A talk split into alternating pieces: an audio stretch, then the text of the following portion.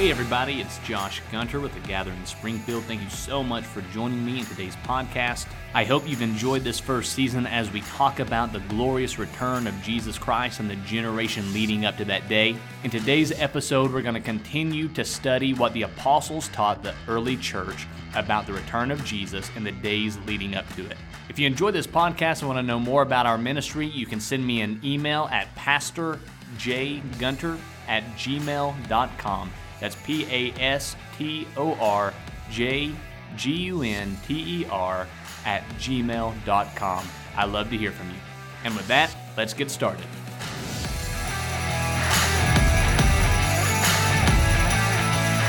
Hey, y'all, it's another Wednesday, which means another episode in the Gathering Springfield podcast. Thank you for joining me. I wanted to encourage you, if you haven't been able to go back and listen to the previous episodes, I think it's really important uh, as each one builds on itself. We're going to continue today uh, in our discussion about the glorious return of Jesus Christ. Uh, just to set the stage and to remind us, it is so important that we have a good grasp on this part of the gospel. The return of Christ is a vital part to the gospel message. It's a part of the gospel that has such a high value. In fact, uh, in our ministry, it's one of our core values is to talk about the glorious return of Jesus and to really give ourselves to what's called the Maranatha cry, the cry saying, Come, Lord Jesus. Uh, we have a great expectation for that day and we look forward to that day, the, the, the Christian hope of the return of Christ and the resurrection from the dead. Last week, we were able to talk about the resurrection and what that's going to look like. Paul gave us some great information. We started several weeks ago with what Jesus has to say about the last days and his return. Then we moved on to what the apostles had to say, starting uh, in Acts chapter 1. And then we moved on to 1st and 2nd Corinthians. We read about what Paul had to say to the early church. In this episode and next week's episode, we're going to focus on what the apostles said to the early church. And then after that, we're going to move on to the book of Revelation. And I'm really excited about that. Remember, it's not a book that you should be scared of. It's not a book that should be super confusing, but it is the revelation of Jesus Christ that he was given by the Father to give to the church. And so it's going to be a really good time, a lot of fun going through and uh, verse by verse in the book of Revelation. Remember, the apostles thought it was important to talk about these things to the early church. Therefore, it is still important for us today. We're going to start in 1 Thessalonians chapter 4 verse 13. And we're going to read chapter 4, verse 13 through chapter 5, verse 11. In last week's episode, there was a big focus on the resurrection. Paul the apostle explained what the resurrection is going to look like, what's going to happen to our bodies. He told us after the resurrection there's going to be a judgment. He gave us some pretty specific details, some black and white details. And in these next passages that we're going to look at today, we're going to read a little bit about the resurrection, but there are also some added details here that we see in 1st and 2nd Thessalonians. When it comes to settling our mind, what we believe, about Christ's return and what the generation leading up to it is going to look like, the state of the world uh, is going to be like in those days. It's important to start with Christ and go through the apostles and go through the book of Revelation and to allow the scriptures to dictate what we believe and how we understand the return of Christ. 1 Thessalonians chapter 13, I'm going to go ahead and read it to you. It says, But we do not want you to be uninformed. I'm going to stop right there. That statement, in and of itself, I think gives us some good information. Paul is saying, I don't want you to be uninformed about these things that I'm about to speak about. Think about that for a minute. Here we are today. How many of us are uninformed about the last days? How many of us are uninformed about what the world's going to look like in those days. How many of us are uninformed about the redemptive plan of Christ to come and redeem the earth? Paul is saying, I don't want you to be uninformed. It's one of my heart cries that we as a people would be informed about the plan of the Father to send his Son back to the earth and to redeem mankind. So let's be informed today. That's a good way to enter in to this study, that we would be informed. I don't want you to be uninformed, brothers, about those who are asleep, that you may not grieve as others who have no hope. Remember last week, Paul talked about the resurrection. He's going to talk about the resurrection here as well. And notice he says that you don't have to grieve the way everyone else grieves. Well, why is that? If we lose a loved one who knows the Lord, although there's sadness with that, we still don't have to grieve the way the world grieves because we have a hope. Look what he says about those who are asleep or who have died, that you may not grieve as others do who have no hope. The Christian hope is the return of Christ and the resurrection. He says, For since we believe that Jesus died and rose again, even so, through Jesus, God will bring with him those who have fallen asleep. For we declare to you by a word from the Lord that we who are alive, who are left until the coming of the Lord, will not precede those who have fallen asleep or who have died. For the Lord himself will descend from heaven with a cry of command, with the voice of an archangel, and with the sound of the trumpet of God, and the dead in Christ will rise first. Then we who are alive, who are left, will be caught up together with them in the clouds to meet the Lord in the air, and so we will always be with the Lord. Therefore, encourage one another with these words. One reason it's important to have a good understanding about what the scripture says about the return of Christ and the, the resurrection is because these are the words that we encourage one another with, right? It's our, it's our Christian hope. So we can use this revelation as an encouragement to one another. But let's break this passage down. Notice verse 14. Says, God will bring with him those who have fallen asleep. But yet, those who have fallen asleep or have died are going to be resurrected on that day. And then it says those of us who are alive are going to be transformed, that we're going to be caught up together with them. Whenever the dead in Christ rise, immediately following that, then we're going to meet them in the air. And when we read other scriptures, we can kind of understand what he's saying here. Paul says that whenever we're absent from the body, we're present with the Lord. So whenever we die, our spirit is with the Lord. Yet our body is in the ground. And one of the beautiful things about the return of Christ and the rapture is whenever He comes, He's bringing our spirits with Him. We are going to be with Him in spirit, but then He is actually going to redeem our bodies. Whenever Christ returns, those who are in heaven, those who die, who precede us in death before He returns, they're going to return with Him, and their physical bodies are going to be raised to life, given a new heavenly body, as we talked about last week. Whenever Christ returns, those that he brings with him, those who preceded us in death, are going to be given their new heavenly bodies. Whenever we die in the Lord, we're not given a new body at that time. We remain spiritual. Whenever he returns, then our spirit is going to be connected with a new heavenly body. It's kind of wild to think about, I know it, but a practical way to understand it is here right now while we're on this earth, we're in a body, but we also are a living spirit. Well, whenever you die, your spirit goes somewhere, but your body returns to the dust, returns to the dirt. But a part of the redemption story is that when Christ comes, he's actually going to redeem our bodies and he's going to restore them and make them new. That's why the dead in Christ, whenever they rise, they're resurrected eh, with a new heavenly spiritual body, and their spirit and their body are one. But then it says that those of us who are alive, we're going to be changed. Whenever we're changed on that day, our physical body is going to be supernaturally transformed from a physical earthly body into that heavenly body. So, dead in Christ rise, and their spirit, who is with the Lord in heaven, is united with their new heavenly body. In that moment, that's going to happen in a moment, in a twinkling of an eye. And then those of us who are alive are going to be suddenly transformed, and we're going to meet Jesus in the air. This passage is explaining the rapture.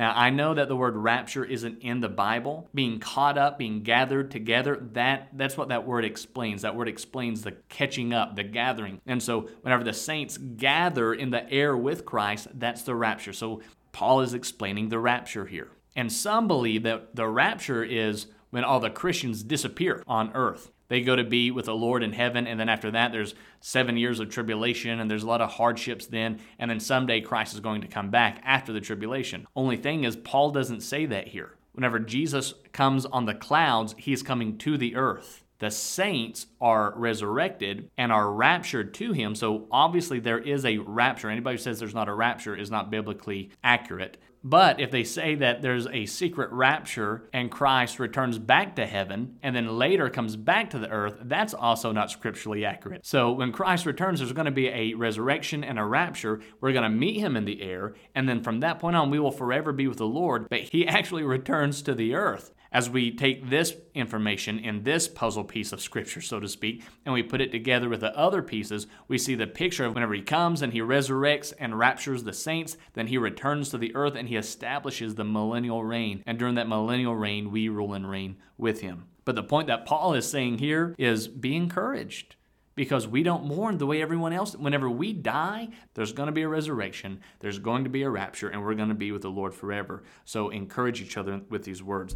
And then he goes on to say in chapter 5 Now concerning the times and the seasons, brothers, you have no need that anything be written to you, for you yourselves are fully aware that the day of the Lord, which is what he just explained, when Christ returns, raptures his saints, the end of the age, you don't really need any new information. Verse 2 For you yourselves are fully aware that the day of the Lord will come like a thief in the night. In last week's episode, we talked about this. Remember, the saints aren't surprised by the thief, but the wicked on the earth are surprised by the return of Christ. The wicked are the ones that are caught unaware. The saints are aware. The saints are looking for his return. They understand the season, they understand the times. And whenever Christ returns, they're not going to be shocked that he returns. But the world and the wicked of the world, they will be unaware. In verse 3, it says, While people are saying there is peace and security, then sudden destruction will come upon them as labor pains come upon a pregnant woman, and they will not escape. So, who is he talking about here? He's not talking about the saints. Those that he is coming like a thief in the night, that's the wicked. There's going to be a false sense of peace and security, which really is the message of the Antichrist that he gives peace and he gives security to those who worship him and who follow him. And so those who do worship him and follow him, they're going to be saying, Boy, life is peaceful, life is good. They're going to be dwelling in a sense of prosperity before Christ returns. While the righteous remnant, while God's people are going to be going through tribulation, the wicked are going to be saying, Hey, there's peace, there's security, but then sudden destruction is going to come upon them. So whenever Christ comes, he's going to destroy the wicked on the earth. But you are not not in darkness, brothers, for that day to surprise you like a thief. This may be going against what you were taught growing up. Paul says that you're not going to be surprised on that day. But you are not in darkness, brothers, for that day to surprise you like a thief. For you are children of light, children of the day. We are not of the night or of the darkness, so then let us not sleep as others do but let us keep awake and be sober. Obviously, we need to sleep. What he's saying there is that we are aware, we're spiritually awake, we understand what's going on. Jesus told us that we should understand the times and the signs, the generation that we live in. And so we're going to understand that Christ is about to come because all these things that he said would happen is happening. Verse 7 For those who sleep, sleep at night, and those who get drunk are drunk at night. But since we belong to the day, let us be sober, having put on the breastplate of faith and love, and for a helmet, the hope of salvation. For God has not destined us for wrath, but to obtain salvation through our Lord Jesus Christ, who died for us, so that whether we are awake or whether we are asleep, we might live with him. Therefore, encourage one another and build one another up, just as you are doing. Here's the point the apostle's saying. He's saying that we're not destined for God's wrath. Stay awake, stay alert, be ready, be spiritually ready and prepared verse 10 when he says, Who died for us whether we are awake or asleep, that we might live with him. What he's referring to is whether you have had a physical death or you're still physically living. At his return, we're going to live with him because of the work of Christ. Now, I, I want to point out verse 9 where it says, God has not destined us for wrath. A dispensational premillennialist, commonly known as a pre tribulation rapture believer, what they would say, they read, For God has not destined us for wrath, will say, Well, see, we're not going to be here during the tribulation because he has not destined us for wrath. The only thing is, he hasn't destined us for his wrath, but he actually did tell us that he's sending us out as sheep among the wolves, right? Uh, he tells us very plainly that we are going to face tribulation. There's going to be persecution on the church like there's never been before. And so, right here where it says God has not destined us for wrath, what he's saying is we have not been destined for God's wrath on the earth whenever he returns. Revelation tells us that whenever he comes, whenever he raptures his church, then he's going to pour out the bowls of wrath, and we are saved from God's wrath. The things that God's people experience in the Great Tribulation, that's not God's wrath on God's people. We're actually sealed, we're protected from God's wrath. But we do experience the wrath of the dragon or Satan. We experience the wrath of, of Satan and the Antichrist that he pours out on the church. But that's the gospel story that whenever the enemy is doing this, then Christ is going to return. He's going to save his people from the Antichrist, from the enemy, and he's going to pour his wrath out on the Antichrist, on the enemy, and his false prophet and his followers. 1 Thessalonians 4 uh, 13 through 5 11. Uh, he gives us some black and white details, some very basic information that there's going to be a rapture, there's going to be a, a resurrection of the dead, there's going to be a, a, gathering up of those who are alive. And he tells us to be prepared, that we shouldn't be asleep and uninformed about this, but we should be ready. While the earth is going to be saying there is peace and security we know that there is obviously a false sense of peace and security. And then you continue to read Second Thessalonians, First Thessalonians and Second Thessalonians both really have some pretty important eschatology passages in it. So Second Thessalonians chapter 1, we're going to start in verse 5 and then we're going to read down to chapter 2 verse 17. In these passages, Paul says that there's going to be a judgment at Christ's return, there's going to be a rebellion. He gives us some information about the antichrist, about a, a great deception that's going to happen and an encouragement encouragement to stand firm. So let's read it together. Uh, Second Thessalonians chapter 1 verse 5. For this is evidence of the righteous judgment of God, that you may be considered worthy of the kingdom of God for which you are also suffering. Again, he says you're going to be suffering for the kingdom of God. You're not going to be suffering from God's wrath, but you are going to be suffering. Verse 6 Since indeed God considers it just to repay with affliction those who afflict you, those who are afflicting his people, those who have afflicted his people, he is going to afflict. Verse 7 And to grant relief to you who are afflicted as well as to us when the Lord Jesus is revealed from heaven with his mighty angels in flaming fire, inflicting vengeance on those who do not know God and on those who do not obey the gospel of our Lord Jesus. This is speaking about the rapture. This is speaking about when Christ returns. In 1 Thessalonians, he gives us some information about what's going to happen to the Christian, those who die and resurrect, and those who are going to be changed. Now he's giving some information about the wicked in that day. Whenever Christ comes, he's going to give relief to the saints who have been in persecution and in tribulation, and he's going to save us from the tribulation, but then he's going to pour out wrath and vengeance on those who have afflicted his people. So he's going to come inflicting vengeance on those who do not know God and those who do not obey the gospel of the, our Lord Jesus Christ. Verse 9 Again, this isn't Josh's opinion. This isn't Josh's idea. This is what the Apostle Paul said by the inspired power of the Holy Spirit. So the Holy Spirit tells us through Paul, he says, verse 9, they will suffer the punishment of eternal destruction away from the presence of the Lord and from the glory of his might. When he comes on that day to be glorified in his saints and to be marveled at among all who have believed, because our testimony to you was believed.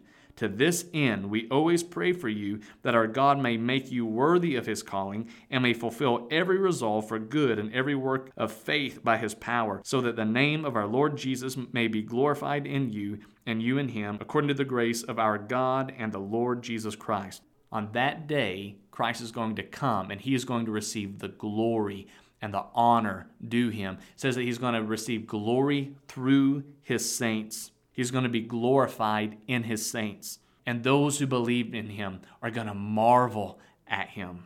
Paul tells the Thessalonian church, and the Holy Spirit tells us that whenever Christ returns, he is going to judge the wicked and he's going to be glorified in his saints whenever he saves them from the infliction. Now, this would kind of go against, again, I'm going to harp on him a little bit. I got to hang out with my buddy this weekend who's a post millennialist. I love him to death. He's one of my favorite people on the planet. He's a great guy, but man, he's a post millennialist, and here I am a premillennialist. but one of these days, you're going to actually get to hear him uh, on this podcast. I'm confident of it. But these are the type of things that I like to poke fun at him on because this passage says that when he comes back, that God's people are going to be afflicted, that God's people is going to need relief, and he's going to pour out his vengeance and his wrath on those who have been afflicting his people. Well, postmillennialism teaches that the world gets better and better and better, and that the whole world's going to be Christianized before he comes back. The only thing is, if the whole world's Christianized at the end of the age, and we're living in a beautiful millennial kingdom state, the whole world is before he comes back, then he's not going to need to save us from anyone's vengeance. If Satan is bound,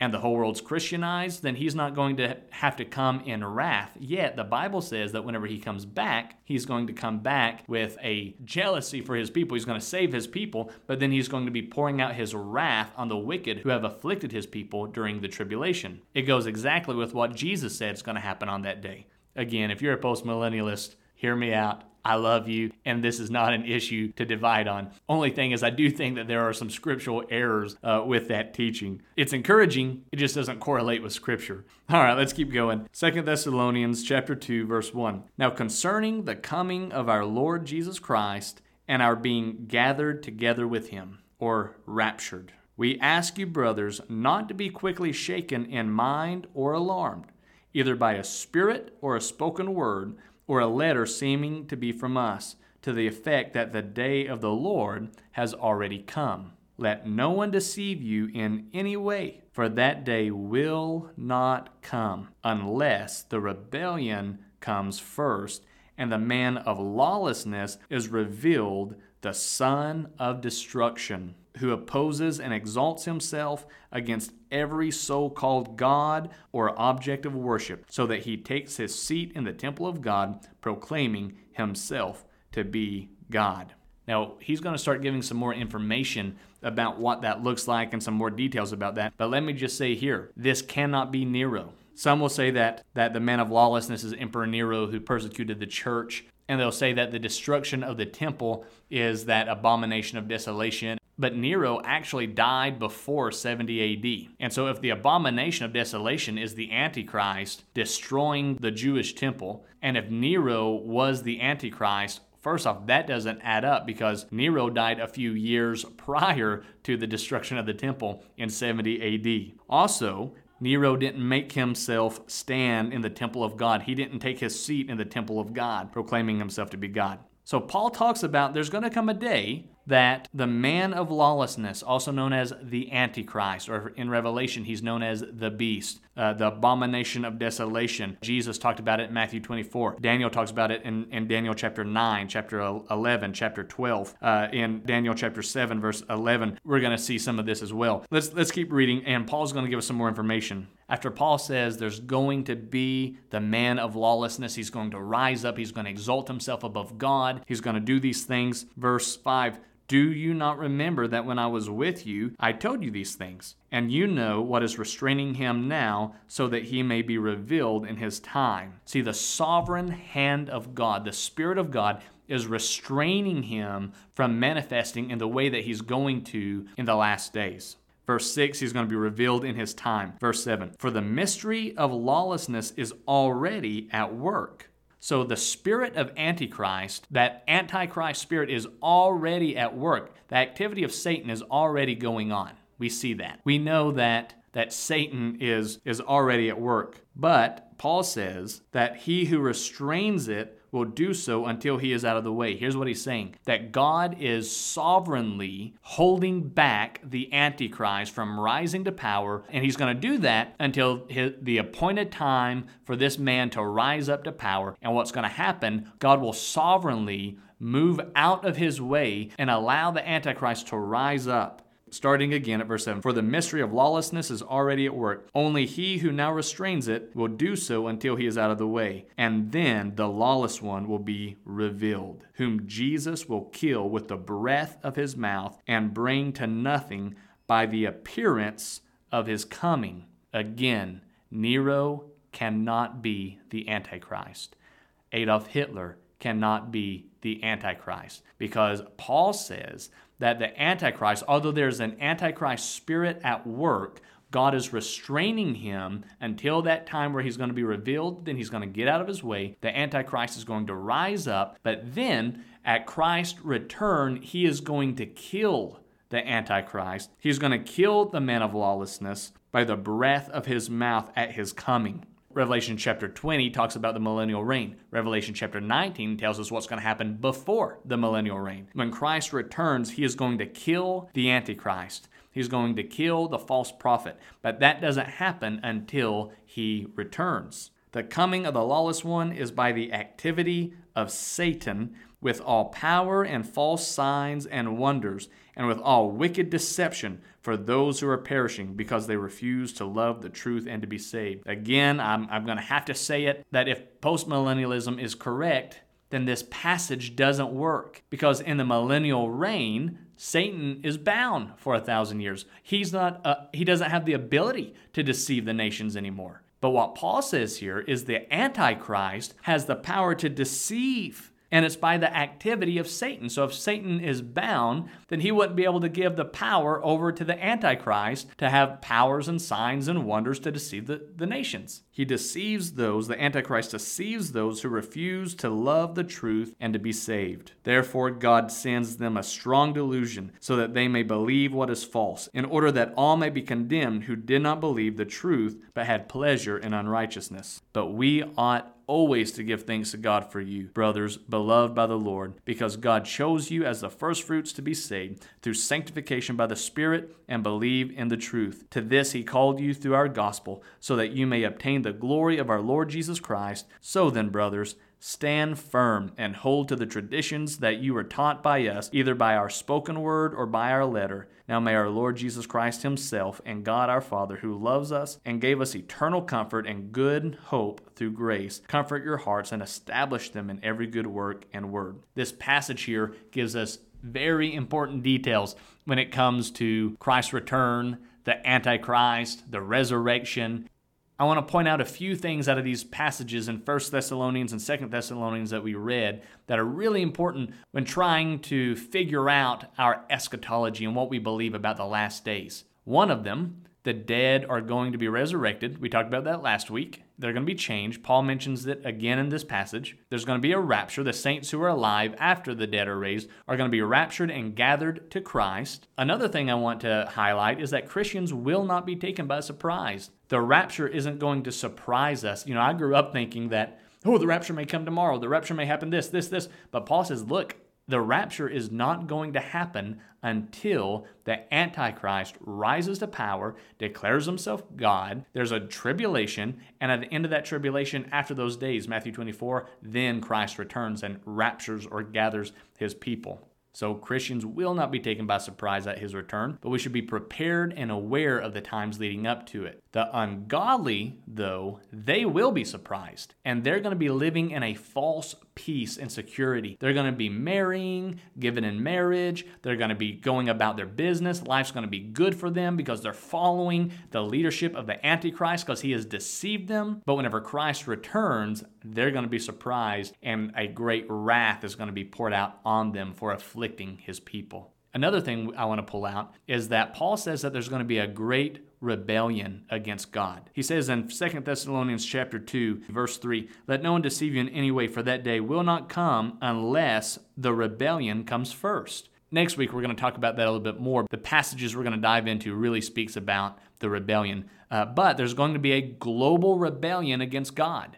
There's going to be a departing from the faith before he returns. Another thing to highlight here is that Jesus is going to judge the wicked of the earth with a severe judgment when he returns. Remember, he saves his people from persecution, he saves his bride from trials and being afflicted. At his return, he does that. Then he's going to slay the Antichrist and he's going to judge the wicked and he's going to destroy the wicked on the earth and send them into an eternal judgment. And the last thing out of these passages is Paul gives us some information about the Antichrist when he says that wicked man, the man of lawlessness, the Antichrist, is going to rise to power, declare war against the saints. And Paul says that he is going to demand that people worship him because he's going to declare himself God above every other God. And he's going to persecute those who do not submit to his leadership. And he's going to perform false signs and wonders. He's actually going to be able to perform miracles and wonders. And so many in the world are going to look at this man and they're going to marvel at him. They're going to follow his leadership because of his miracles, his signs, his wonders, his deception, his peace, his prosperity, but it's a false peace, it's a false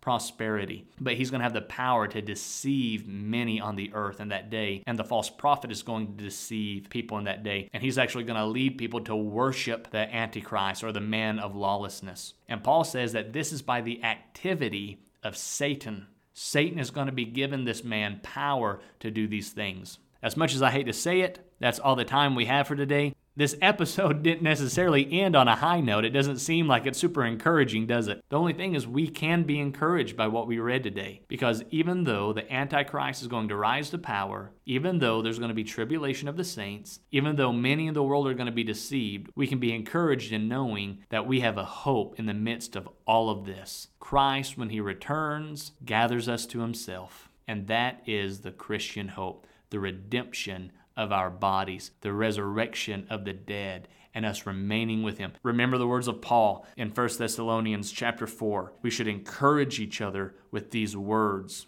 that the Lord Himself is going to descend from heaven with a cry of a command, with the voice of an archangel, and the sound of the trumpet of God. The dead in Christ are going to rise first. Then we who are alive, who are left, will be caught up together with him in the clouds to meet him in the air, to meet the Lord in the air. And so we will always be with the Lord. Therefore, encourage one another with these words. And that's what I want to leave you with. I want to encourage you as we study eschatology, as we study the return of Christ and the days leading up to it. Let's take what Paul said in last week's episode about the resurrection. Let's take what he said about the return of Christ in this episode and these passages, what he says about the man of lawlessness. And let's let these scriptures be pieces of the puzzle that we start to piece together and put together so that we can have a good comprehension and a good understanding of the return of Christ and those days. And be encouraged because He's coming. He's coming back and He's going to resurrect His people. He's going to gather or rapture His people, and we're going to be with Him forever and ever. So be encouraged by that. Father, we love you. We thank you for who you are. I thank you that you gave us a hope. Whenever you ascended to the Father, the angel said that you are coming in the same manner in which you left. And you're coming back in power. You're coming back in glory. And I thank you that we have that hope that we're going to be resurrected, that we're going to be joined together, we're going to be gathered together with you for all eternity. We will forever be with you and in your presence. We love you, Father. In Jesus' name, amen.